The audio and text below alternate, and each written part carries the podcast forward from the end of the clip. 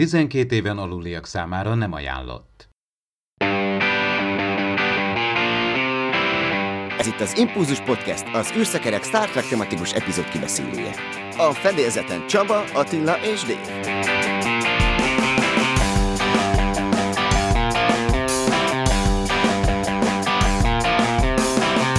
Szervusztok, kedves hallgatók! A Medúza pillantását fogjuk ma jól kitárgyalni. Attila és Dév társaságában fogom ezt megtenni. Szervusztok, srácok! Sziasztok! Sziasztok!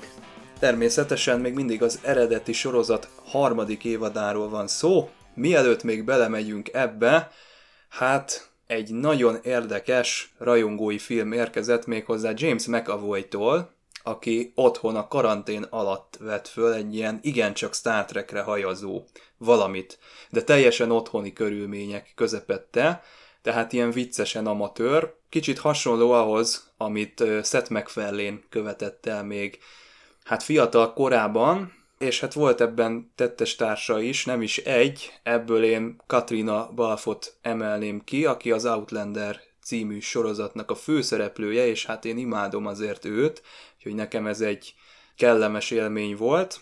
De McAvoy egyébként Seth MacFarlane-hez hasonlóan olyan furcsa vonzalmat épített ki a Star Trekkel, mintha korábban mondta volna, hogyha a Picard sorozatban esetleg a fiatal Picardról szóló flashbackek is szerepelnének, akkor ő azt, azt jön és megcsinálja. Tudjuk, hogy ő játsza ugye a fiatal Charles Xavier-t a, az X-Men filmekben, úgyhogy nem lenne szokatlan az ő arca. Na mit szóltok ehhez a kétrészes otthoni őrülethez, amit elkövetett a színész?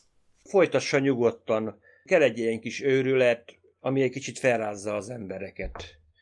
Hát, rövid film, és szerencsére rövid film, mert ezt például egy órában már nem tudom, hogy el lehetne viselni, ugyanis szerintem nagyon amatőr, de talán ebben van a, a egyetlen bája is. Tehát tényleg ez a Pirx kapitányféle mikrosütő, mosógép, nagyon tetszett a Jordink, aki ugye egy előre fordított fejhallgatóval pózolt, tök jók voltak a, a, a jelvények, volt még transporter effektus is, szóval vannak itt kis gegek, amiknek lehet örülni, de pont ekkora mennyiségben.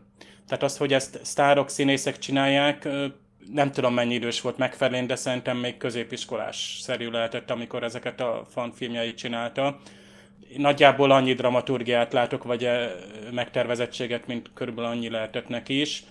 Más, tehát nem egy Star Trek Continuous, tehát itt, itt eh, tehát ismerünk nagy költségvetésű fanfilmeket. Itt ennek ez volt a ö, egyetlen egy érdekessége nekem tényleg ezek a, az eszközök, tehát például az nagyon pikáns volt, amikor ugye a kapitány a szék karfáján, a fotel fa karfáján pötyög, és oda van szépen pont abban az ütemben egy ilyen kis csipogás, mintha tényleg ott lenne egy komoly ö, műszerpult.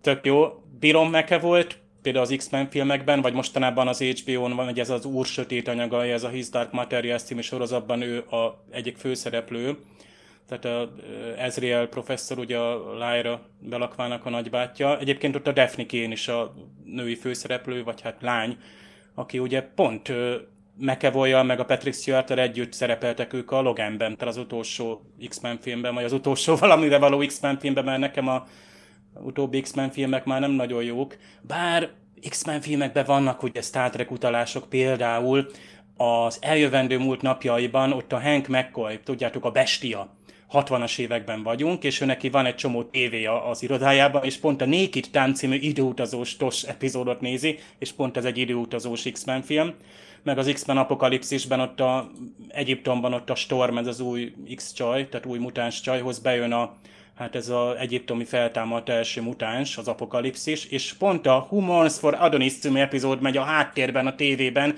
ami pont ugyanerről szól, mint ez az X-Men film, hogy ugye egy ősi istenség feltámad, és akkor észreveszi, hogy az emberek már letolják az isteneket. Tehát tök jók ezek a párhuzamok, és mcavoy megint ez a meta dolog, hogy akár szerepelhetne egy Star Trek filmben is, mint ifjú Picard például még mindig nem lehetetlen, bár ezt Attila, te szoktad mondani, hogy ha bejelentkezik egy színész, tehát Hollywood nem így működik, hogy a színész betelefonál, hogy én akarok, én akarok ez és ez a karakter lenni. Ádámot köszöntjük az Impulzusban, annak apropóján, hogy zajlik a Gergő megsegítésére életre hívott kampány, és eléggé szépen elszaporodtak a tartalmak a Segítsük Gergőt Facebook oldalon. Ádám össze tudod foglalni, hogy nagyjából most hol tart a gyűjtés, illetve mik az érdekesebb tapasztalataid ezzel kapcsolatban? Sziasztok, köszöntöm a hallgatókat, sziasztok fiúk!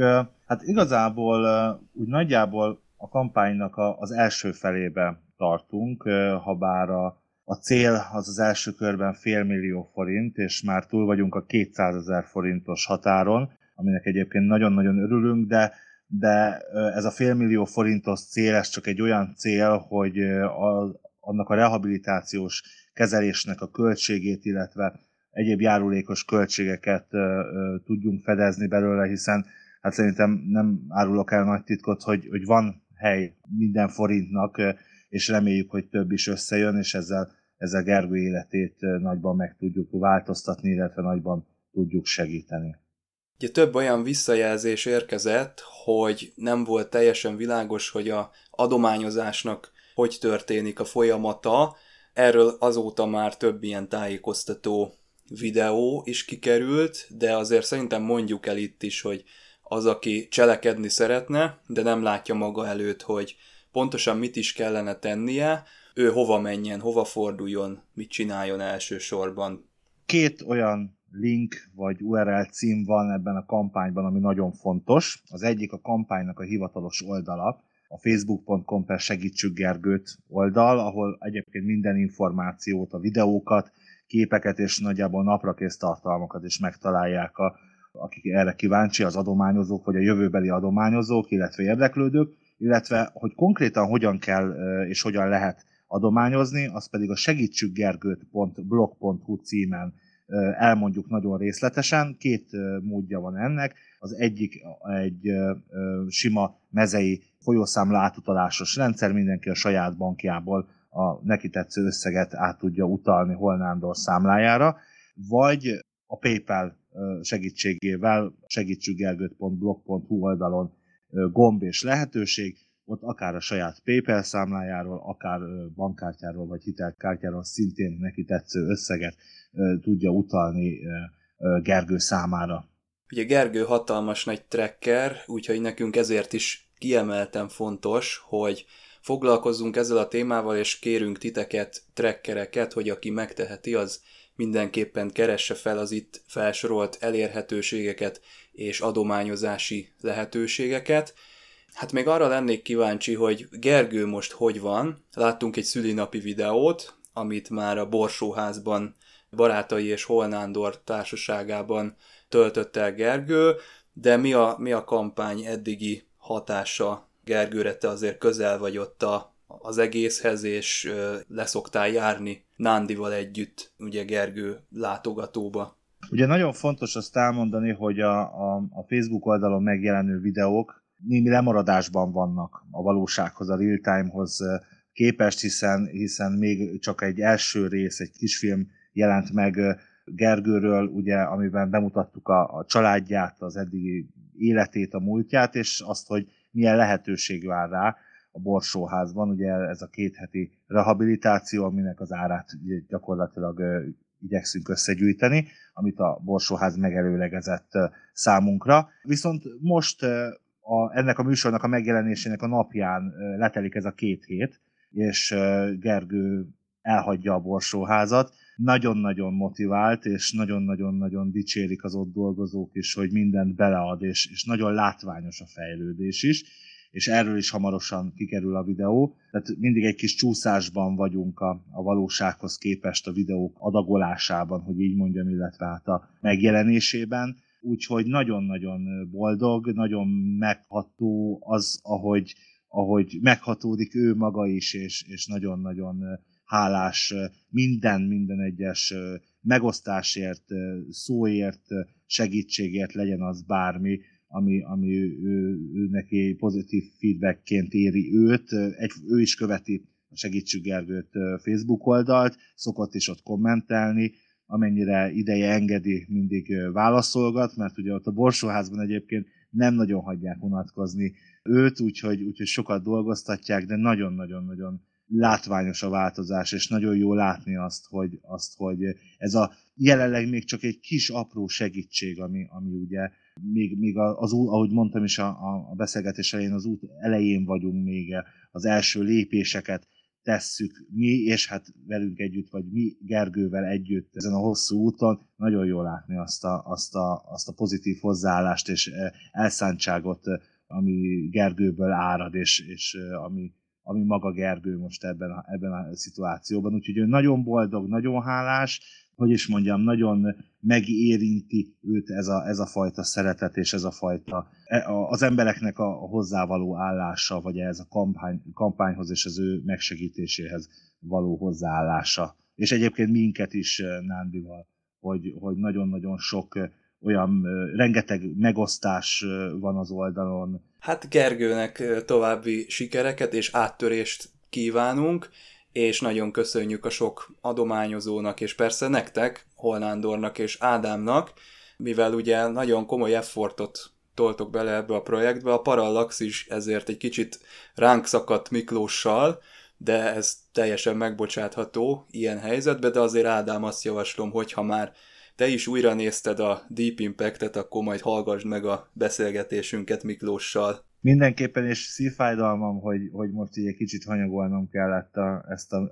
ezt a műsorunkat is, de hát ez most egy olyan, olyan ügy egy olyan dolog, amiben bizony 120%-ot kell beleadni, mert hogy ez nem, egy, nem, nem arról szól, hogy készítünk egy, egy podcastet, amit, amit vagy meghallgatnak, vagy nem, vagy tetszik az embereknek, vagy nem, hanem itt bizony Gergő életéről és jövőjéről van szó, ami most számunkra a legfontosabb. Ádám, köszönjük szépen, hogy jöttél. Én köszönöm, és mindenkit arra kérek, hogy ha csak egy megosztással is, de, de támogassa ezt az ügyet, és látogasson el a facebook.com per segítsük Gergőt oldalra, illetve ha adományozna, akkor a segítsükgergőt.blog.hu oldalon részletesen megtalálja, hogy hogyan, milyen módon teheti ezt meg. Sziasztok! Gergő egy gyerekkori fertőzés az influenza A vírusa következtében 35 éve él épelmével, fogyatékos testbe zárva. Az orvostudomány fejlődésével a szőtteseiről ismert székesfehérvári művésznek viszont most lehetősége nyílik egy olyan rehabilitációs kezelésen, majd utógondozáson részt venni, ami megváltoztathatja a sorsát. Gergő jövőt kaphat, valódi életet. A Holnándor által életre hívott adománygyűjtő kampány elsődleges célja félmillió forint összegyűjtése Gergő rehabilitációs kezelésére, valamint ha elég pénzt gyűlik össze, egy olyan speciális járógép beszerzése, amivel Gergő nem szorul a körülötte élők segítségére a mindennapokban. Csatlakozz te is a kampányunkhoz a facebook.com per segítsük Gergőt oldalon, ha pedig teheted, adományoz, melyről minden információt megtalálsz a segítsükgergőt.blog.hu címen. Köszönjük! Az Impulzus Podcast pillanatokon belül folytatódik. Ez itt csak nem a parallaxis? Parallaxis.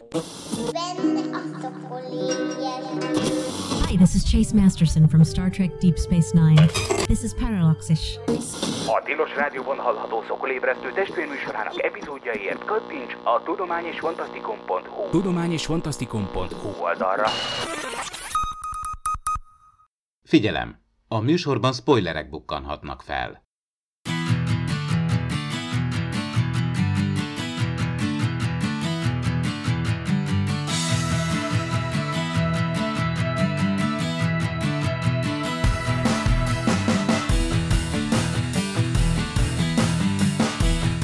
Amikor Ralph Senensky visszatérte az eredeti sorozat harmadik évadához, már áldatlan állapotok uralkodtak, Gene Roddenberry és a színészek között éppen hát feszültséggel teli hangulat alakult ki. A vulkán idik szimbólum miatt, amit hát szerintem a rajongók egyébként örömmel fogadnak a sorozatokban, de akkoriban ennek egy kicsit más volt a fogadtatása, ugyanis Roddenberry ezt a kis medált a saját ilyen csomagküldős, rendelős szolgáltatásának az egyik produktumaként kívánta árulni, és hát elég erősen promóciós jellege volt ennek az egésznek, amikor ő ráerőltette a producerekre, hogy már pedig Spocknak legyen ott állandóan a nyakában ez a cucc, és ráadásul olyan erősen ráírt egy jelenetet, hogy az már nem ment le Leonard Nimoy és William Shatnernek a torkán, úgyhogy ők egyszerűen fellázadtak ők ezt nem csinálják meg, úgyhogy be kellett hívni Gene Roddenberryt, békéltető tárgyalást kellett tető alá hozni, ahol uh, ugye a színészek a Roddenberry fejéhez vágták, hogy ilyen olcsó promócióra szeretné használni a showműsort, vagyis a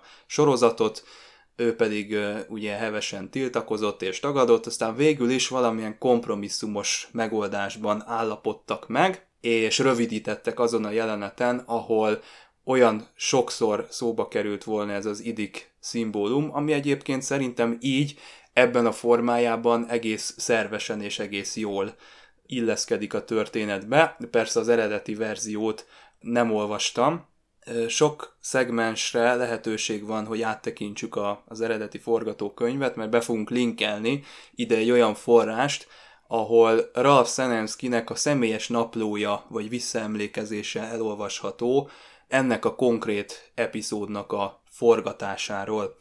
Ugye a másik feature, amit már Dave itt beharangoztál a múltkori adásunkban, hogy Diana Muldár visszatér, de egy másik szerepben. Most ez akkoriban azért nem annyira volt egyszerű, mert volt egy olyan szabály a Star Treknél, hogy csak olyan színészek térhetnek vissza, akik az előző karakterüknek a bőrében fognak megjelenni a képernyőn, Diana Muldár pedig hát most itt egy másik karaktert alakít, ugye itt most Dr. Miranda Jones jelenik meg, viszont ugye nem volt más lehetősége a stúdiónak, mert minden hölgy, akit kinéztek, visszautasította, illetve más dolga akadt, így nem tudták őket beszervezni ehhez az epizódhoz, úgyhogy Ralph Senensky elintézte, hogy hát kerüljön egy fekete paróka Diana Muldárra, és egy másik jelentősen átdolgozott jelmezben és egy másik stílusban jelenjen meg. Erre már a stúdió azért rábólintott. Ugye erre mondta azt a Robert Justman, hogy hát őt szívesen megnézné még vörös hajjal is a színésznőt, talán arra utalt ezzel, hogyha lenne egy negyedik évada a sorozatnak, akkor simán vissza lehetne hívni, akár még egy harmadik szerepre is. Én egyébként nagyon kedvelem a Ralph Senenskynek a rendezéseit a metamorfózis óta, és itt is egy csomó új és meghökkentő technikát alkalmazott. Itt van például ez a halszem megőrülési effekt, amikor ugye egy ilyen furcsa point of view nézetből látjuk a szereplőket, akik éppen megőrülnek, és úgy küzdenek a többi legénységi taggal. Ez például egy érdekes és pozitív élményként éltem meg, de úgy általában a rendezés is szerintem nagyon rendben van ennek az epizódnak az esetén. A mesterből előtört a Ferengi, hogy akkor nem csak, hogy megcsinálom Igen. ezt a vulkáni jelvényt, hanem akkor még bizniszelek is vedd bele jó Értékesítsük, igen. De egyébként most, hogy így mondod, hogy itt tényleg itt Muldárúnak a szerepe, de hát azért Mark Leonardról is azért tudjuk, hogy az először Romulánt játszott, utána meg hirtelen átállt az ellenséghez, Vulkánit játszott. Utána már sokkal többször, hogy sőt egyszer még Klingonnak is be volt öltözve a mozifilmbe, tehát annyira nem...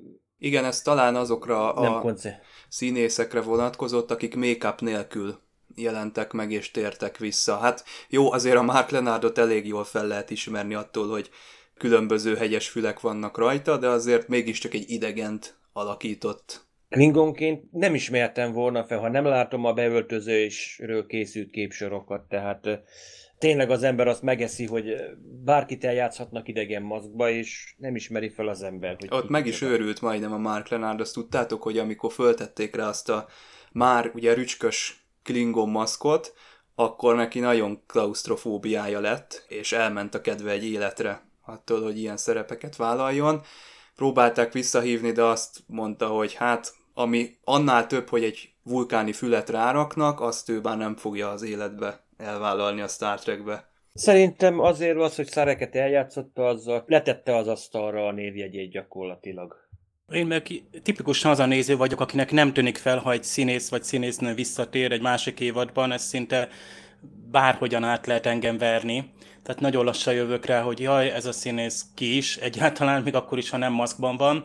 A Diana Muldert viszont most egy előre készülve vártam, és egy, egy izgalmas, erős, összetett karaktert alakított, nagyon jó, tehát a fedélzetre érkező három, három személy, úgy szólván, nem sok, tehát megint talán a legutóbb volt ez a szárganos epizód, most megint nem tudom a címét, de ott volt legutóbb ilyen, hogy úgymond test nélküli karakterek is mennyire erősek voltak. Tehát itt is gyakorlatilag egy, egy filozófiai alapdiszkuszió folyik, az epizód közepén ott a tárgyalóasztalnál, és hát egyszerűen nem tudom kihagyni, hogy már most el ne süssem ezt, hogy mennyire jók voltak ezek a beállítások. Körk és a Miranda beszélget. Azt hiszed, hogy kettesben vannak, egy szobában, és Körk fűzi. De nem, körbe van az egész asztal véve, vacsora medélyekkel díszegyenruhában. Szuper. Akkor a transporter... De hát hogy megőrülnek a férfiak ezért a Miranda Jonesért. Milyen érdekes, nem? Hogy mindenki nagyon fel van pörögve. Ez egyébként jó ötlet volt, és szerencsére nem oda ki egyébként, hogy ezek a próbálkozások célba értek volna. Mindenki másképpen ugye a külső szépsége alapján indulnak ki és fogják meg, és úgymond mindenki bizonygatja magának, hogy, hogy ugye nyilván hát, itt Spock részéről van itt egy nagyon különleges kapcsolat, hiszen ő például a, a, medúzaiakhoz is különlegesen viszonyul, ő alapjában véve tud egy sokkal mélyebb vagy tökéletes kapcsolatot létesíteni, még a Miranda hiába, születésén fogva telepata, ezt nem tudja. Még a beállításokról annyit, hogy ott a, ez a halszemoptika is tök izgalmas volt és félelmetes, de a hídon, egyszer úgy jelentünk meg a hídon, pontosabban a kamera, valahogy a turbolift bejárat, tehát egy teljesen szokatlan szemszögből mutatta a hidat, egy teljesen más perspektívát mutatva, és ez akkoriban, de szerintem ma sem magától értetődő, hiszen úgy építenek meg díszleteket, hogy ugye bizonyos díszlet elemek helyett, tehát láss például bizonyos panelek mögül néznek ki a kamerák, nyilván azokat le lehet fedni, netán ha most nehogy belőgenek egy másik vágásban, vagy felvételkor, de alapvetően fixek a, a kameraállások eléggé hiába egy sorozatról van szó, tehát eléggé rögzültek, és így akár unalmasak is lehetnek, de ezek váratlan, váratlan kamerálások voltak, ahogy ezek a szituációk meg párbeszédik, és szóval nagyon emelték nekem az epizódot, ráadásul én, én mostanság már nem is csak felirattal, hanem gyakorlatilag én a teljes skriptel olvasom, vagy nézem az epizódot. Magyarán szóval nekem vannak ezek a rövid, például, hogy hol vagyunk, kinek a kabinjában, Jó. milyen helyszínen. Például ezek az instrukciók ott vannak, amit Miranda is McCoy, McCoy mond valamit, és még oda is van írva, hogy McCoy megcsukolja a kezeit, majd kimegy. Hogy ezek me, ö, utólagos skriptek egyébként volt, pont most olvastam így a, a Roddenberrynek ez a, mm, nem is tudom milyen entertainment lett volna, Lincoln Enterprises, Pont Enterprise, szóval ezen cégen keresztül kezdte el forgalmazni a dolgait. Egyébként egész véletlenül Rodemberi fia, Rod Rodemberi is ugyanúgy üzemeltetett egy, egy shopot, ugye ez a Rodemberi shop, ami egyébként már megszűnt, és ugye a Entertainment Earth meg a Star Trek shopban nem ennek, át. a, nem ennek volt a jogutódja, tehát szerintem ezt ők örökölték. És én azt hiszem, hogy talán ez nem is Roddenberrynek volt, hanem Major Barrettnek volt talán a vállalkozása, és utána a Rod Roddenberryre szállt, ebben nem vagyok biztos, de... Az egyik vállalkozása, mert volt produkciós irodája is Major Barrettnek, társ tulajdonos volt, tehát végülis ők finanszírozták az Andromeda sorozatot is, tehát több cég is volt egyébként, de én is úgy emlékszem, hogy ezt lehet, hogy ezt örökölte Rod majd később az anyjától. Nem az Enterprise is egy vállalkozás eleve. Hát meg figyelj meg Lincoln, elvége Lincoln, spoiler, valamikor majd megjelenik az ebben a sorozatba, tehát... Akkor őnek is érten. részvénye volt a emberi shopjában. Egyébként, ha jól olvastam, még forgatókönyv másolatokat is árult Rodemberi, ami akkor valószínűleg aranykincsnek számított, tehát manapság lekapjuk az internetről és gyűjteményesen elérhetjük, bár manapság is ritkaság, ha például eredeti fotómásolatot, fénymásolatot látunk, ugye eredetileg gépelt forgatókönyveket, azok nem az azért, értékesek. Nem azért érhetjük el most az interneten, mert annak idején Roddenberry értékesítette? Persze. Lehet, hogy el is tűntek volna. Azért Képzeljétek is, el, hát, hogy díszlet megsemmisítések voltak. Én simán el tudom képzelni, hogy forgatókönyvek simán eltűntek volna, de közben nézők meg élelmes emberek megszerezték, és így relikviaként ott vannak. Egyébként a Paramount, hát úgymond eszközét használva készítette a másolatokat, Szóval azért ügyes üzletember volt, producer volt, és, és látott benne fantáziát, kicsit gyarapítsa így is a, a vagyonát. Hát a, a színészek ezt ugye ott, ott egy kicsit máshogy élték meg. Nyilván most már ennyi idő elteltével nem akarunk itt igazságot tenni, hogy a Roddenberry túltolta-e a biciklit, ezt nekünk nem tisztünk most itt már eldönteni. Nyilván ez, a, ez az akkori produkcióban a, amúgy is kiélezett volt a, a helyzet itt a harmadik évadban, úgyhogy egy ilyenből aztán könnyen kipattanhatott a vita. Na de, ugye itt a Miranda Jones-nál elkezdtük pedzegetni, hogy a, csapják neki a szelet rendesen. Nem tudom, nektek volt-e olyan osztálytársatok, vagy női ismerősötök, akikre a, így a közösség ilyen, hát furcsán tekintett, hogy hát nem akarsz inkább babázni, mint a többi kislány, vagy nem akarsz inkább ö, nőiesebben öltözni, vagy nem akarsz inkább... Tehát mindenki azt várja a Miranda Jones-tól, hogy hagyja már abba ezt a medúzai nagykövetre való felügyeletet, meg ezt az egész megbizatást, és hát keressen magának egy, egy tisztességes férfit, aki nem olyan csúnya. Egyébként maga ez a csúnyaság, ezt nem értem, hogy miért így fejezik ki az epizódban, hogy ez a medúzai nagykövet egy csúnya lény, amikor mi igazából ilyen fény villódzásokat látunk csak belőle. Valószínűleg azért látunk csak fényeket, mert a kedves néző is akkor a medúza megpillantásától megőrült volna, tehát ha ez az. filteren keresztül nézzük, de, ha, de most gondolj vissza egyébként, hogy most megint valami mitológiát vettünk elő, azért emlékszel, a medúzáról van szó, amit hogyha valaki meglátta, akkor kővé, kővé vált. Tehát Aha. Na most erre most én héten erre itt két dolgot tudok magára a nagykövet, hogy most akkor vagy tényleg annyira fejlett lények voltak, hogy, hogy valamikor, azt mondom, hogy 2300 évvel korábban, tehát valamikor, még amikor ókori Görögország környékén valamilyen űrhajóval vagy szondával el tudtak menni, és akkor innen erre a legenda, a Meduzának a legendája, hogyha valaki ránézett, akkor annak annyi volt, tehát megőrült, meghalt, legyilkolt mindenkit, aki közö, körülötte volt, tehát vagy ez, vagy pedig akkor az első kapcsolatfelvevők szintén így jártak, és akkor valaki azt mondta, hát hogy nevezzük ezt a fajt. Hát a nevüket nem tudjuk kiejteni, jó legyen medúza. Hát ránéz valaki, annyi. Tehát földi kutatók így meglátták. De viszont azt nem értem, mivel ilyen dobozba hordozzák. Akkor ezek szerint annyira fejlettek, hogy úgymond önálló mozgatószervék nincsenek. Hát gyakorlatilag az egész medúza medúzai fajnak az egyede gyakorlatilag akkor már csak egy agyból áll, meg különböző érzékszervekből, tehát úgymond nem tud manipulálni, tehát manipulálni a környezetét fizikailag, hanem tényleg rászorul ilyen különböző ilyen jóindulatú segédekre, szim, valamilyen szimbiózisba él valamilyen szinten más lényekkel, mert máskülönben akkor nem tudna létezni, vagy hatni a környezetére, nem? Attila, Jó, segítek, nem... képzelj el csápokat, és már is uh, ott van a helyváltoztás is. Egyébként én, én tényleg erre, erre számítottam, ez a fényjelenség meglepő volt, és ilyenkor az ember akaratlanul is elkapja a tekintetét a képernyőről, no nem azért, mert a medúzától fél, hanem mert ugye tudjátok, amikor például a a napot fényképezik, és mondjuk egy dokumentumfilmben látod, akkor is akaratlanul elkapod a tekintetet, pedig ugye az az LCD kijelzőnek a fényereje még a legmagasabb fényerő sem több, mint egy, egy nem tudom, 60 wattos izzó.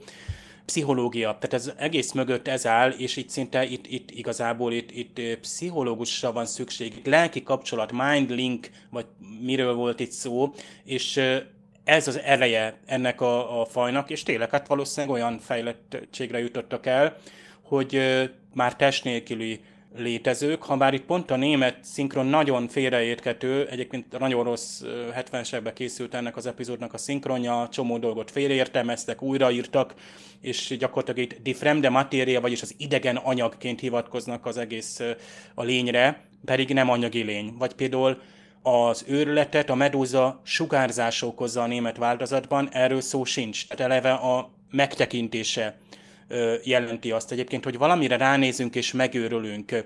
Hát ez... Ez, ez a Picard sorozat.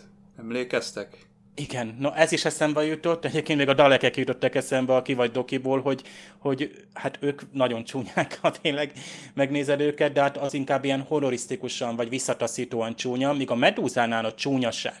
Ahogy nagyon érdekes például Miranda Jonesnak és a McCoy-nak egy párbeszéde, a McCoy mondja, hogy hát milyen kellemetlen, hogy ilyen gyönyörű nő, ilyen csúnya lényekkel kell, hogy dolgozzon, míg a Miranda ugye visszavág frappánsan, hogy az is kellemetlen, hogy egy ilyen békeszerető, nem is békeszerető, hanem ilyen vidám természetű ember, mint ön, mégiscsak kellemetlen dolgokkal kell, mint ugye a betegségek dolgoznia. Hú, ez egy nagyon jó párbeszéd.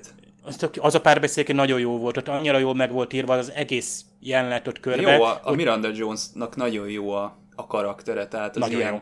az ilyen párbeszédekben nagyon jól megnyilvánul. Nem panaszkodott a színésznő. Egyedül csak Scotty, Scotty tudott kizökkenteni, ha valami, akkor a Scottynak a, a, a, a, a, az egész tehát az öltözet. Tegyünk rá még egy vastag előítéletet az egész karakterre, tehát nem csak, hogy a szerencsétlen az írszínész által játszott skót karakter, ugye skót akcentussal beszél, és skót dudán játszik Star Trek 2-ben, de te skót szoknyát hord, és tudjuk, hogy alatta nincs semmi, mert valamelyik dokumentumfilmben elárult egyébként, nem tudom. Tradicionálisan nem viselnek alatta semmit, az igazi skót, ne, igazi skót nem visel tényleg, tehát ő meg Csauri ott abban egy ilyen diszed, nem diszegyen ruhát adnak rá, hanem tényleg ezt a kilt. Scotty villantott itt a asztalnál, a vacsoránál, vagy ez ebéd De volt? villanthatott volna, mert a Marvik, ugye ő az ő teljesen el volt így, annyira vártam, hogy lesz egy olyan rész, hogy ő, ő és a Scotty, tehát ugye emlékeztek, amikor a Scotty visszatér az Enterprise, és a Jordi hatalmas ilyen lelkesedéssel üdvözli, egy picit azért az majd ott változik, de, de itt is a Marvik, tehát a Scotty pont úgy üd- üdvözli a, a, a Marvikot is, hát ő az Enterprise-nak a Ez egy konstruktor. és képész, né- ugye? Nézze meg. Azt hiszem, igen, Kollégák. tehát ő a tervező. Igen. Tehát mindenképpen így isteníti, vagy fölnéz rá, és, és így nem kerül arra sor igazából, mert ugye a Marvik el van foglalva, ugye nyilván a, a Miranda Jonesnak Nekem a, ez a kicsit kiábrándító volt. Igen. amúgy, hogy a- az Enterprise a rendszereinek a tervezője egy ennyire, hát rossz lelki állapotban látjuk itt az epizódba. Nekem ez kicsit úgy fájt. Ugye visszatérve erre a medúzaira, én sokkal jobbnak láttam volna, hogyha nem mutatják meg. Emlékeztek a ponyvaregényre? Én valahogy úgy képzelném el, hogy kinyitják, megnézik, egy kicsit fénylik, és rá van bízva a néző fantáziájára, hiszen mondta Attila is, hogy ha mi látjuk, akkor a nézőként is meg kéne őrülnünk. Ez nekem a Picard sorozatban is elég erősen szemet szúrt, hogy ha mi is látjuk a víziót, akkor mi miért nem őrülünk meg. Tehát ezt szerintem ügyesebben ö, meg lehet csinálni, nem kell látnia azt a nézőnek, amitől a filmben szereplő karakterek megőrülnek. Valahogy szerintem az egy szofisztikáltabb megoldás lett volna itt is, meg a, a Picard sorozatban is.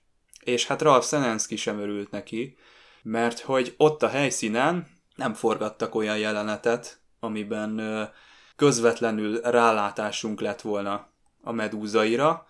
Utómunkával csinálták meg ezeket a fényeket, Szenenszkinek ez nagyon nem tetszett. Nem is kérdezték meg egyrészt, nem kérték a beleegyezését, ez már önmagában is egy, hát felháborító, ugye kihagyni az epizódnak a rendezőjét ilyen fontos döntésekből, de nem is sikerült jól ez a, ez a fajta megjelenítés. Ezzel teljesen egyetértek, tehát ez a színes fény nekem is egy picit így csalódás volt, de lehet, hogy egyen jobb, mintha egy, egy szörnyeteget láttunk volna, aki adott korszak meg költségvetés szerint esetleg így utólag nem lett volna már olyan hatásos. Így azt mondom, hogy a szépség is lehet rettenetes, ahogy ugye, ugye ahogy a Spock mindig mondja ezt, hogy lenyűgöző, hogy ez a fascinating, hogy valami lenyűgöző, de ugyanakkor annyira idegen, vagy annyira csodálatos, vagy gyönyörű, annyira más, hogy el is rettent minket. Tehát ez a, amikor valami nagy dologgal találkozunk, és az űrben sorban vannak ilyen jelenségek. Egyébként tényleg ez a testnélküliség vagy kiszolgáltottság, hát nyilván a saját bolygójukon, ugye ott nem, nyilván ott nem kell, hogy most vigyék, de itt, itt ugye egy zárt rekeszben kellett, hogy vigyék, hogy a legénységet ugye el is kell távolítani a folyosóról, voltak ezek a védőszemüvegek, ezekre természetesen külön ki lehetne térni, ugye ezekre a hegeszte, hegesztő szenvedekre, amiket hol viselt, ugye a Spock is, hol nem, nyilván a végén volt már jelentősége, hogy, hogy nem viseli, de most ezek szerint a ládában lévő medúza is olyan hatású, hogy akkor is kéne hordani a szemveget, mert ott igazából csak két szemveg volt. Ha jól az egész hajón, tudod, amikor bemész a moziba, és az IMAX-be is azt mondják, hogy sajnos csak két 3 d szemveg van, a többieknek izével szemveg nélkül kell végignézni, egy picit Erről mindig lesz a kép. eszembe jut egy, Dave, csak erről eszembe jut a, egy tengerészgyalogos vicc a briteknél, hogy miért viselsz te is, meg a csaj is zsákot a fejedben, hogy azért viselsz te is, hogyha leesne a csajról a zsák, akkor nehogy valami problémád legyen. De egyébként ez tényleg most akkor véletlenül kinyílik az a táska, és akkor táskon a hordozó, mibe viszik a meduzát, hát akkor... Hát én arra gondolok, hogy nehogy az történjen, hogy a, a transportálás közben esetleg megjelenjen egy, egy részlete a medúzának korábban, mint az a tároló, de érdekes, hogy a Körk a végén nem veszi föl a hegesztő szemüveget, csak a Spock. Na az már egy kifejezetten baki, ezt Szenenszki is megemlíti, hogy hát ez, ezt elrontották. És hát nagyot utazunk, Marvik őrületének köszönhetően. Ott van valami fihelmetes orgonazene, tehát tényleg ilyen, ilyen horrorfilmeket idéz föl. De hát már megint átlépjük a galaxis határát, vagy nem is tudom, hogy mit. Minden esetre egy feltérképezetlen űrbe jutunk. Ez ugye a TNG-ben az utazót idézi fel nekem, aki ugye szintén ugye az elmé erejével ö, tudott nagy távolságú utazásokat megtenni, és magával vinni úgymond a hajót is azt most felejtsük, hogy a Voyager-ben, amikor a 9-es fokoztat átlépte Paris, akkor mi történt, mert egyébként szóló itt is azt említi, hogy 9-es fokozat és gyorsulunk. Na most akkor a következő pillanatban, akkor mindenki gyikká kellett volna, hogy változon, de nem, mert a, a TOS sorozatban lévő Warp tehát térfaktor, térhajtómű fokozat más, mint a TNG-ben. Hát nem kell még félni a gyíklényektől, az majd csak a Voyager-ben jön el. Viszont nem jut eszetekbe nektek valami, hogy van egy félelmetes lény, aki a csillagközi navigációban baromira otthon van, úgy szóval művészeti szintre emelte. Nem jut eszetek be egy újkori Star Trek sorozatból egy hatalmas félmetes lény, aki nagyon jól tud navigálni? Nekem csak a csubakka jutott eszembe. Szó szerint leírtam, igen. Amerikára gondoltam, a Taldigrádra a Discovery-ből. Igen, a, tényleg. Azt tervezték a, a Discovery-ben, hogy a maga a medvállatka, karakternévvel, és tehát ő a hídon fog szolgálni, és már volt valami karakter sablon is, hogy majd a CGI hogy kerül oda a helyére, tehát ő, ő, ő, ő ott a legénység tagja lett volna, mint navigátor, azért azt, azt ahogy szokni kellett volna, mint hogy ugye egy meduzához is, de hát pont itt a, ez a másság, ez a különbözőség, ugye ez az idik, ami egyébként nekem nagyon tetszik, tehát mióta én ezzel itt találkoztam először, nekem nagyon tetszik a szimbólum is, ugye egy kör, háromszék, és akkor egy ilyen, egy ilyen, tehát nagyon szép formát, úgy szóval egy ékszer, és pont ez mutatja, hogy a, a többféle egyszerű forma, vagy önmagában nem szép forma ad ki egy valami, valami szépet, ami jelképezi azt, hogy a, a részekből jön létre egy egész, vagy ugye a, azt hiszem itt a végtelen változtosság, végtelen különbözőségben, nem is tudom mi a pontos fordítása. Magyarul egyáltalán elhangzik ez valaha is bármelyik sorozatban, ez a Infinite Diversity, Szerintem Infinite igen. Combinations? Én ezt mintha hallottam volna. Enterprise-ban talán. Meg nem tudom mondani, talán ott, igen, a kohóban, igen. amikor Szurak benne van az Archer fejében. Igen, tehát negyedik évadban, de utána elfelejtjük, vagy nem is tudom. Hát nyilván utána nincs több Star Trek sorozat, pedig jó lett volna, és én nem tartom rossz ötletnek, hogy most az a merchandise, az csak utána indul be igazán, hogy tévésorozatokhoz, meg bármihez kapcsolódó kereskedelmi tevékenység. Tehát úgy szóval ember mondhatni, hogy megelőzte a korát, mert a rajongók igenis, hogy akarnak kis emlékek, tárgyakat, és, és a sorozatnak a sorozat gondold meg, ami Spock nyakában látható volt egy epizódban, azt te nem akarnád mondjuk a szekrényedben, vagy a, nem tudom, a kedvesednek a nyakában látni? Hát lehet, de hogy mindegy, az volt mondtuk, hogy... eredeti forgatókönyve, hogy a Mr. Spock azt mondta volna a Körknek, hogy és ott tudod megrendelni, képzeld el ezt a medált, és ki- kiírták volna oda a címet. Familia Kft? Igen. Egyébként nekem is ez az utazó jutott eszembe abszolút, amikor mindig, amikor ilyen beláthatatlanul, iszonyúan messzire megyünk a Star Trekben, akkor ilyen furcsa lesz ott a, az űr. Tehát ilyen kis kék bizbaszok repkednek össze-vissza, meg ilyen elképzelhetetlen formák. Ez, ez abszolút egy visszatérő motivum, és nekem az is eszembe jutott, hogy milyen hamar ezt így csettintésre megoldják egy epizódon belül, hogy így vissza is jönnek, pedig itt, itt elkezdődhetett volna a Star Trek Voyagerhez hasonló történet. Na beszéljünk még a Dr. Miranda Jonesnak erről a vakságáról, illetve a szenzor hálójáról. Ez egy nagyon érdekes dolog. Ugye a Jordi vízorjához képest szerintem nem egyfajta látással egészíti ki a karaktert, hanem ö, valamiféle ilyen térbeli pozíciós meghatározáshoz tudja ezt használni, de nagyon érdekes, mert látja például a Spocknak a nyakában a medált, és jól le tudja írni, hogy milyen. Tehát lehet, hogy az ilyen denevérekhez hasonló ö, érzékszervez, és az ilyen felületi érdességet is például tudja ennek a segítségével olvasni.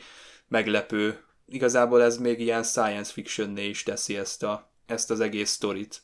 Később a 70-es években Frank Herbert az egyik Dűne folytatásban, Dűne regény folytatásból, ott meg egy maszkot ír le, ahol a, tulajdonképpen a maga a maszk a szenzor, úgymond az egész szenzor, szenzorok halmaza, és gyakorlatilag ez vetíti, most nem, nem írta le pontosan a mechanizmust, hogy az vetíti be az agyba tulajdonképpen a külső környezetnek az ingereit, tehát most, hogy ki inspirált kit, nem tudni, de ez mondjuk egy nagyon érdekes, mert később is azért ez visszaköszön más regényekbe is ez a fajta technika, tehát bizonyos szempontból megelőzte a korát megint a Star Trek.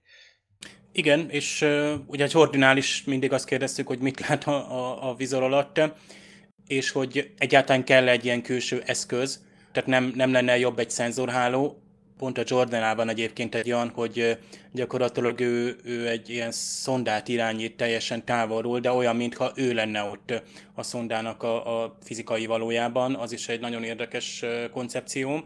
Az Interface hát, című Interface, igen, pontosan pont a interfész szó tökéletesen leírja egyébként, tehát egy, egy eszköz, amivel gyakorlatilag csatlakozok egy, gyakorlatilag egy távoli eszköz, annak segítségével, tehát úgymond egy vagyok az eszközzel. No de itt a, a Miranda Jonesnál szerintem megint egy ilyen narratíva hiba, hogy, hogy, hogy okoskodjak. Itt olyan, tehát hogyha a néző tökéletesen elnézi, a Miranda Jones lát, és semmilyen utalójel nincs arra, hogy nem lát. Tehát ez egy sorozatban, ha ez egy hosszú, kifejtős mai sorozat lenne, akkor azért el van, ellennének csöpögtetve azok a jelek, hogy, hogy ő neki valami nem tökéletes, valami nem stimmel, direkt azért, hogy a nézőt ugye hergeljék, hogy hú, ezzel a illetővel valami baj van. Itt nem, ez egy, egy, egy epizódos poén, úgy szóván csúnyán mondva, itt a, a végén kiderül, de semmi sem, tehát nincsenek előjelek. Tehát ez nem olyan, mint a hatodik érzék, hogy másodszorra megnézve látod, hogy baromi jól alátették, hogy a végsztorit ismerve is még másodszor is élvezett, mert úgy van megcsinálva minden koreografálva, hogy mindkettő állapotát látod a, a, a dolgoknak, vagy a főhősnek, itt viszont nem. Itt a Miranda Jonesról nem sejtenéd, hogy van, és újra megnézve megint csak nem sejtett, tehát nincsenek olyan jelek. A doktor McCoy az, aki, aki zavarba ejtően közel kerül akkor a Miranda Joneshoz, és ő tudja csak ezt kifürkészni, még a nézőnek sem tűnik fel. Hát itt a szerelem, itt, itt visszatérő motivom igazából, hogy a, a ugye itt szerelmesek, tehát férfiak, még Körk is, hát itt nyilván itt Körk is próbálja, ugye, és nekünk mindig az jut eszembe, hogy tudjátok, a Rikernek ott van a, az, az apja, a Kai Riker, aki hát uh, udvarolt, vagy Szóval valami volt ő a és a Dr. Kulárszki között, Diana Mulder, és akkor itt meg lehet, hogy a Körk a Riker apja, no de nem. De jó uh, volt ez a, kör, ez a Körk, hogy ilyen szerepbe tették végre. Ugye a múlt heti szerencsétlenkedés, amikor úgy kellett eljátszani a, a félelmet, hogy igazából fogalom nélkül volt a színész. Na hát, mit kell csinálni a Körkkel? Hát ő arra való, hogy lefoglalja a hölgyeket, amikor ugye egy akciót kell csinálni. Körk a hölgyek öröme, hát Ennyi, tehát ez is már egy reklám lenne, nem? Végül is. Mondjuk körkapitány arra való tényleg, hogyha van, megjelenik egy nő, akár baráti, vagy akár mondjuk ellenség, akkor tessék, igen, vele tényleg kapcsolatfelvételt hozzon létre. A többiek meg megoldják a problémát. Egyébként Körk az, az hát nem sokáig tudja lekötni a, a Miranda Jones-t, és az nem segít, hogy Spock közben sétálgat a folyosón, tehát soha se ér oda látszólag a, a nagykövethez, a Körk egyre több ilyen mondata kudarcba fullad a, a Diana Muldár előtt, és a Spock az úgy sétálgat, hogy épp hogy csak nem így dúdolgatva közelíti meg a, a nagykövetet, tehát ez ilyen kicsit ilyen vicces jelenet volt számomra. Míg McCoy és Körk, hát ugye Körk hódításait ismerjük, de McCoy most kivételesen figyelmezteti, nem féltékenységből, de azért ott egy picit próbálja megelőzni, hogy nehogy valami gond legyen, azt mondja, hogy ne kövess el megint ezt a hibát, vagy ö, nem akármilyen lány ő. Tehát ö, not just another girl. Kört pedig itt szabadkozik, ugye? Már egy pillanatra se gondoltam. Szóval vannak ezek a, az a... Ja, és egyébként persze McCoy-nak a kézcsókja, azt láttátok? A, a McCoy kézcsókjakor, ugye Körtnek ez a jellegzetes hát nézése, vagy ilyen, ez az ajak állása, vagy Úgy nem nézett, tudom, mi hogy a Spock felé. ez igen. A, Hmm. igen. Ez igen, igen, hogy doki. ezt nem, vá- nem vártam tőle, pedig általában mindig azt mondja, hogy tényleg ö, McCoy az úgymond a hamisítatlan déli úriember, mármint úgy mondom a hagyományos déli úriember, am- Amerikában azt mondják, hogy aki úgymond a Hát úgymond a konfederáció területén élt, azt mindig azt mondták rá, hogy azok, azok tényleg igazi gentlemanek, meg minden, tehát ő egy a hamisítatlan déli úriemberként viselkedett. Tehát e- ezt láttuk benne, hogy amúgy mond az északi, így mond itt fejet halt a déli előtt. Van egy olyan mondat az Arborétumban, amikor belép Kirk és Miranda Jones, hogy lehet, hogy érzelgősen hangzik, de ez a kedvenc helyem, föld. Ugye ezt mondja Kirk, én nekem ez igazából egy kicsit kilógott, és uh, utána olvastam, nem is véletlenül, ugyanis az volt Gene Roddenberry eredeti terve, hogy ebben a harmadik évadban a Star Trekben be fogja tudni mutatni a holofedélzetet. És lehet, hogy ez egy erre utaló jel, tehát itt gyakorlatilag nem egy arborétumba hozta volna rendezvúzni a hölgyet, hanem magát a holofedélzetet láttuk volna.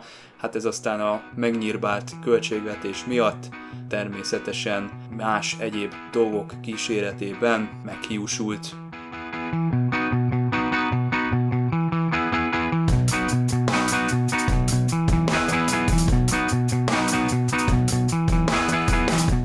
A fedélzeten. Csoba!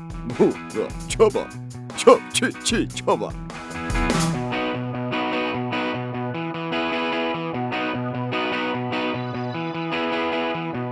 Vizorokról beszélünk, ezekkel a hát, szemüvegekkel próbáljuk védeni magunkat a, a medúza pillantásától. Lehet, hogy a medúza ránk nézése a veszélyes, nem azt, hogy mi látjuk meg őt, ezt nem nagyon tudjuk meg. Mindestre viselni kell, az angolban meg a magyarban is ez a vizor szó hangzik el, persze hiszen létező magyar szó, és hát Jordinak a, az eszköze is ezt örökölte, akár még a kialakításában is. Aztán megjelenik dr. Miranda Jones, aki, hát eleve ha azt hallom, hogy Dr. Jones, akkor nekem Indiana Jones jut eszembe, azt hiszem ő Dr. Henry Jones Jr., de amúgy a német verzióban még jobban eljátszottak ezzel, ugyanis a Diana Mulder által alakított Dr. Miranda Jones karakterének a nevét Marion Jonesra változtatta a német szinkron, ez számomra érthetetlen, hogy miért kell egy karakter nevét megváltoztatni. Jó, ismerjük a magyar Dallasból, hogy a JR helyett Jockey, vagy a Sue Ellen helyett Samantha, mit tudom, kiejtés könnyebbség vagy idegenszerűség miatt, de itt nem értem a németeket, ráadásul ha azt mondom, hogy Dr. Marion Joyce, akkor ugye Marion Ravenwood jut eszünkbe, Marion Ravenwood az Indinek, a Dr. Jonesnak tényleg a felesége lett, legalábbis a negyedik részben. Hát az elveszett Fridlától kezdve ugye ismerjük az ő karakterét.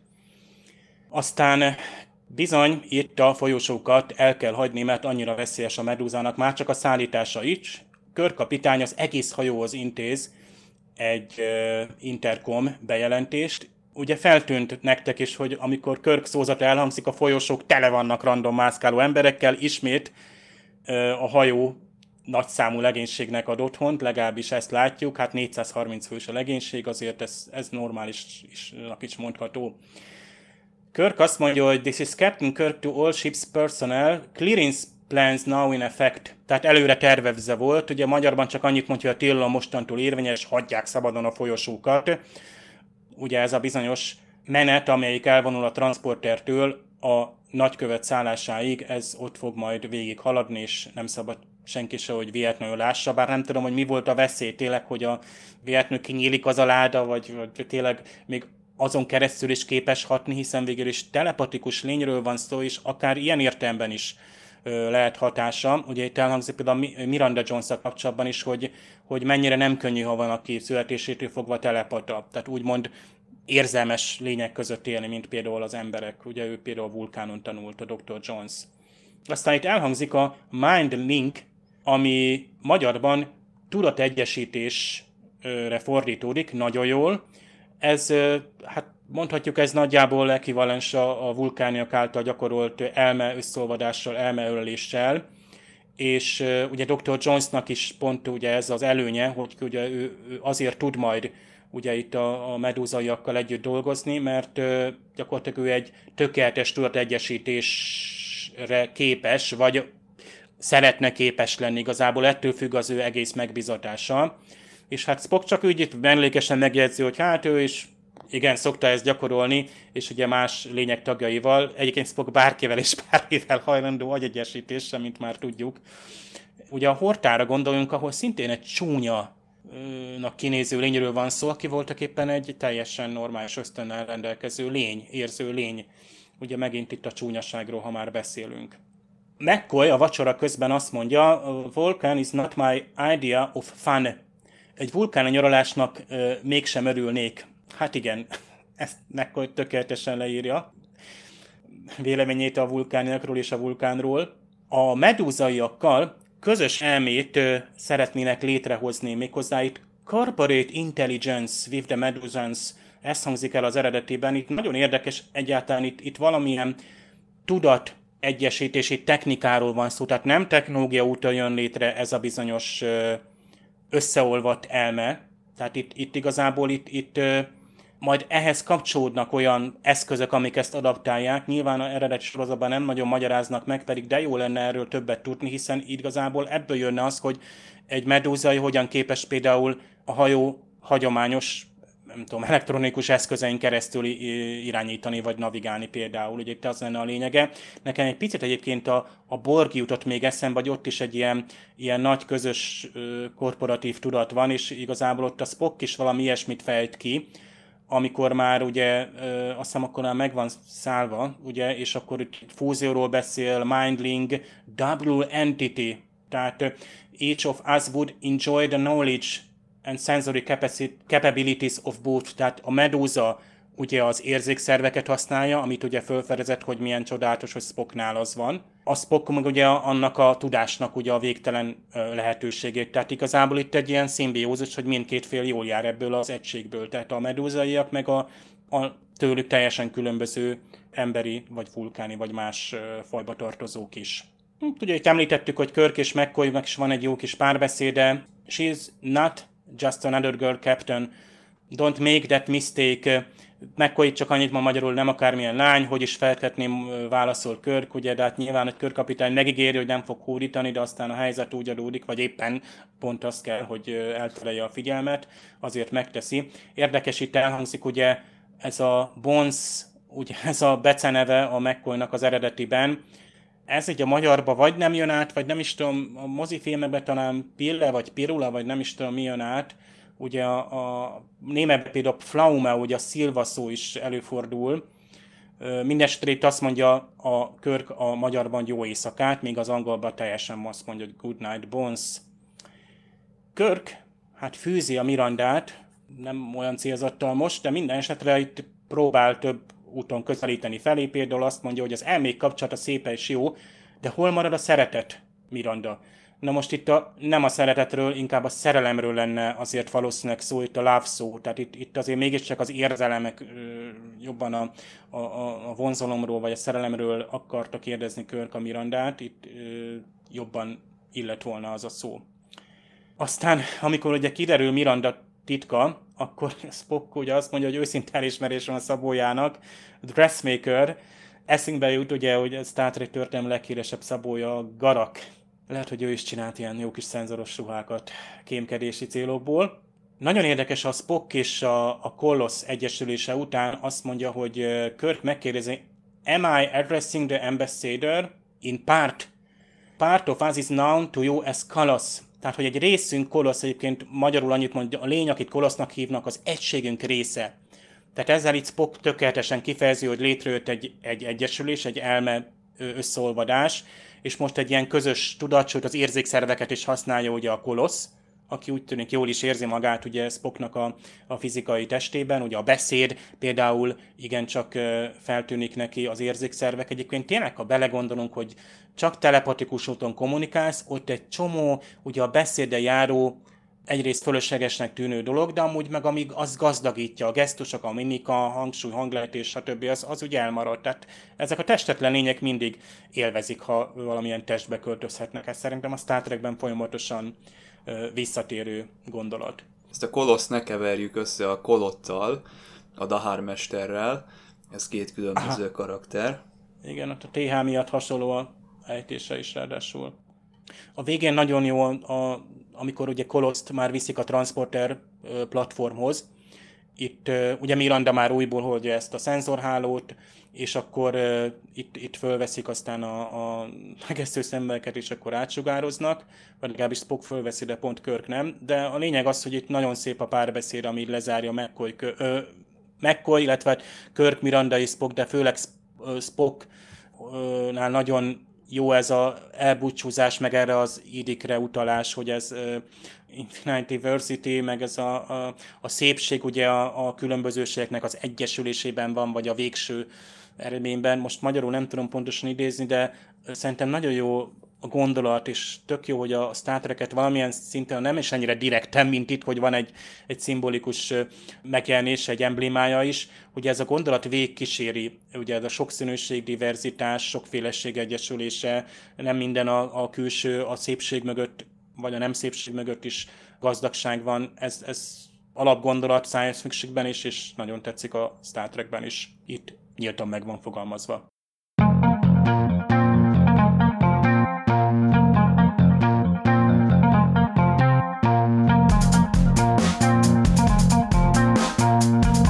Féltékenység, érzelmek tombolása, szerelmi sokszög. Milyen érdekes, hogy ezeket a érzelmi dinamizmusokat egy olyan lény váltja ki, aki sokkal különbözőbb, mint amilyenek mi vagyunk, és hogy ez mit tud okozni egy kisebb közösségben, ebbe azért lehet, hogy benne van egy ilyen, hát ilyen szakdolgozat, de ez az epizód anélkül jó, hogy lenne főszereplője már a sorozatnak a főszereplői közül. Tehát azt nem lehet mondani, hogy ez egy Körk epizód például, azt se lehet mondani, hogy Spock vagy Dr. McCoy van itt a centrumban. Mindenki egyformán kapja a szerepeket. Hát Miranda Jones van a középpontban, Isten igazából, őrá összpontosít ez az egész sztori, de nagyon szerteágazó és úgy mond el egy csomó dolgot, és úgy folyik bele különböző témákba, hogy mégis egységes tud maradni, nem lesz csapongó, nem lesz az az érzésünk, hogy hát itt sokat akar fogni az epizód, de keveset markol. Nem, ez nagyon jól egybe van. Diana Muldárnak a vendégszereplése mindig jól sül el, bár a TNG rajongók közül sokan nem szeretik őt, hiszen Gates McFadden-t váltotta fel a második évadban. Akad azért egy-két olyan néző, aki emiatt hát nem sorolja a második évadot az új nemzedékből a kedvencei közé, de az a karakter is szerintem teljesen rendben van, és hát itt a, az eredeti sorozatban is mindkét szereplése nagyon emlékezetesre sikerült. Hát maga a medúzai nagykövet megint egy, ahogy Dave mondta, színészt nem igénylő karakter, ennek megfelelően ugye kevesebbet várhatunk tőle, de nem lett szerintem. Ez számottevően nem helyezte őt hátrányba a, a többi karakterrel szembe, bár azért az ő személyiségét nyilván nem sikerült olyan jól megismerni, hiszen más fogalmakkal, illetve más összeköttetéssel és kapcsolódási formákkal tudnak kommunikálni vele a szereplők. Talán ez a harmadik évadban az, e, a, az eddigi legjobb epizód, bár szerintem az Enterprise incidens is elég erős volt. Itt uh, úgy érzem, hogy egy kicsit a Star Trek újra magához tért. Én is ezt tudnám mondani, hogy az Enterprise incidens után ismét egy Star Trek epizódot láthattunk, és most megint egy idegen faj, amit nem igényelt, tényleg, ahogy te Csabi is mondtad, nem igényelt színészt, mindent, hogy tulajdonképpen szinte néma szereplőként jelent meg, kivéve amikor ilyen víziókat láttunk, hogy most azt nem nagyon lehet tudni, most egy tényleg a maga a, ez a meduza sugározta bele valakinek az agyába, vagy nem, vagy, vagy beleképzelték néha időnként a, úgymond az áldoz, áldozatok, de szerintem ez is egyfajta nem probléma ebbe az epizódban, mert tényleg néha a kevesebb, néha több. És másrészt láttunk egy olyan fajt, hogy végre nem egy humanoidot látunk, nem egy, azt mondom, egy szörnyet, tehát, hanem valamit, ami egy teljesen másfajta evolúció, hogy akkor látjuk, hogy most mennyire sok, sokszínű tulajdonképpen a világűrben az intelligens életnek a formái.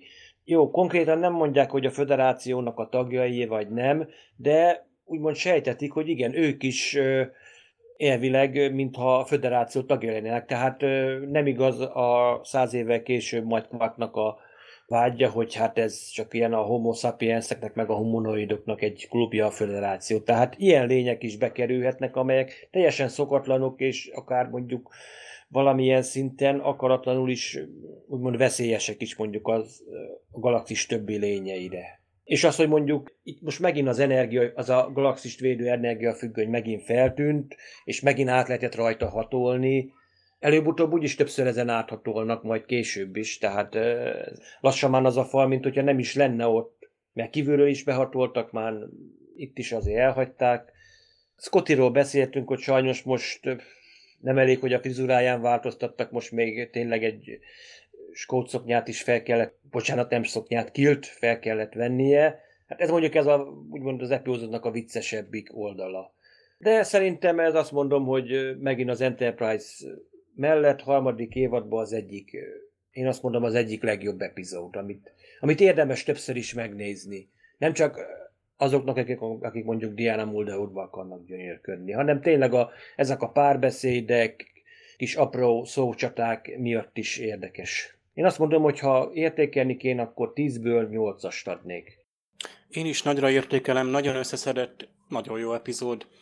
Tényleg kezdve itt a, az alaptémák sokassága megfér egymás mellett. Tehát eljutunk a galaxison túl valamilyen teljesen ismeretlen térségbe, tehát gyakorlatilag egy ilyen, ilyen üres űrbe, ilyen feltérképezetlen területbe, és nem ez a legizgalmasabb része az epizódnak.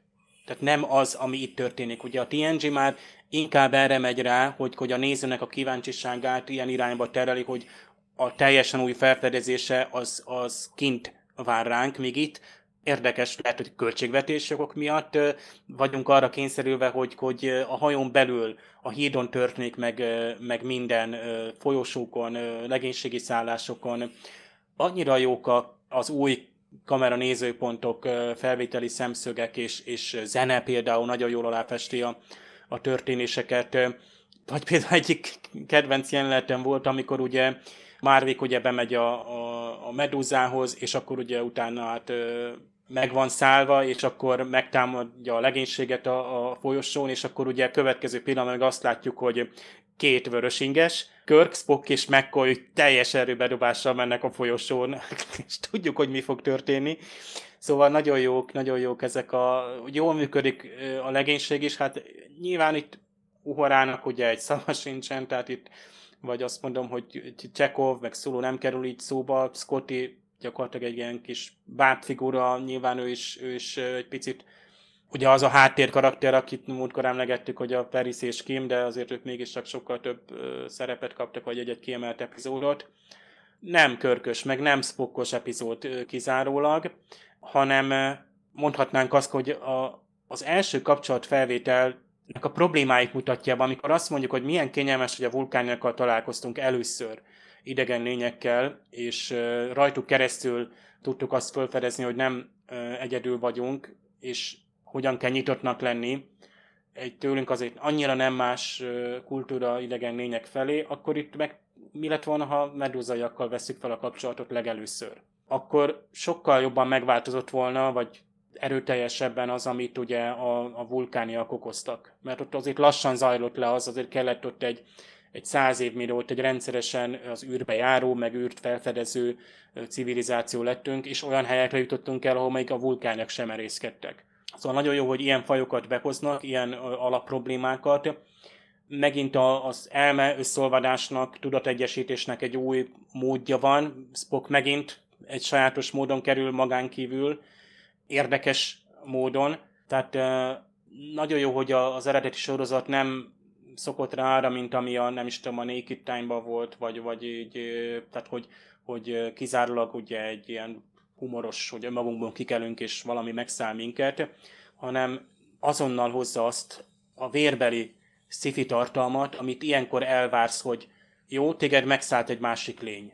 De ott a másik oldal nem csak te viselkedsz ilyenkor akkor furcsán, hanem a másik lénynek is furcsa, hogy te beszéddel kommunikálsz, hogy neked érzékszerveid vannak, végtagjaid és tested, és, és egyébként csodálkozom, most nem hangzott el az, ami ilyenkor a Star mindig elhangzik, hogy egykoron mi is olyanok voltunk, mint maguk, és majd önök is egyszer ilyenek lesznek nagyon soká, majd jöjjenek vissza tízezer év múlva. Ez itt például TNG-ben egy visszatérő dolog, hogy, hogy nagy potenciál van bennünk. Alapvetően a, a Rodemberi féle ideológiába ez beletartozik, hogy jó úton járunk, de azért még ben a sajátos előítéleteink közé, vagy a, a gondolati és érzelmi és testi korlátaink közé szorítva fedezzük fel úgy a galaxist, és akkor úgy, úgy, úgy ezekkel a jelenségekkel nem tudunk mindig teljesen elbánni. Viszont megoldás az teljesen jó, egy epizódon belül, tehát nagyon jó felütéssel, nagyon jó szituációkkal, nagyon jó helyszínekkel, nézőpontokkal, jó alátámasztással szerintem nagyon jó epizód, emeli a harmadik évadnak a, a fényét. Ha jól láttam, akkor az éppen megőrülő Larry Mervick az pont a Billy Blackburn-t üti le először a folyosón, hát megint rosszkor volt, rossz helyen szerencsétlen. Hát én szomorúan vettem itt tudomásul, most végig görgettem a harmadik évadnak az epizódjait, és hát úgy tűnik nagyon, hogy ez Ralph Senenskynek az utolsó rendezése itt az eredeti sorozatban, ami számomra kár, mert technikailag én az ő epizódjait tartom a legérdekesebbeknek, mindig valahogy úgy a jó értelemben kilóg, valami olyat csinál, ami egyedivé teszi az egyes epizódokat, úgyhogy nekem egyértelműen ő a kedvenc rendezőm itt a Star Trekben, az eredeti sorozatban. Hát a jövő héten kísért a vadnyugat című epizódról beszélgetünk, Spectre of the Gun. Érdekes, hogy egy ilyen tényleges vadnyugati epizódra a harmadik évadig kellett várni itt a Star Trekben, hisz pedig a, a Star Trek maga is egy vadnyugat az űrben típusú műsornak indult, de hát végre valahára ezt is megkapjuk. Igen, jó lesz, és csupa jó epizód is közeledik, mert itt a Day of the Dove, az nekem egy nagy kedvencem, hogy ott Klingonokkal lesz egy jó kis kaland, ott is csak a fedélzeten ugyan, de, de az is tök jó, Tolian Web is közeledik. Még az The Empath az is egy kedvenc részem, meg majd szépen jönnek még itt a harmadik évad jó, meg hát rosszabb epizódja is. Ez a vadnyugati, ez, ez, ez, ez jó lesz. Hát igen, itt lesz majd Wyatt Earp, lesz majd Doc Holiday, szóval várjuk. Hát köszönjük szépen kedves hallgatók, akik idáig kitartottak, és hát természetesen köszönjük szépen a Dévnél flexelő úriembernek is a közreműködést a műsorban. Mindenképpen megkapja ő is a kreditet. A jövő héten akkor találkozunk a vadnyugati epizódnak a kibeszélőjével. Sziasztok! Sziasztok! Sziasztok! Thank you.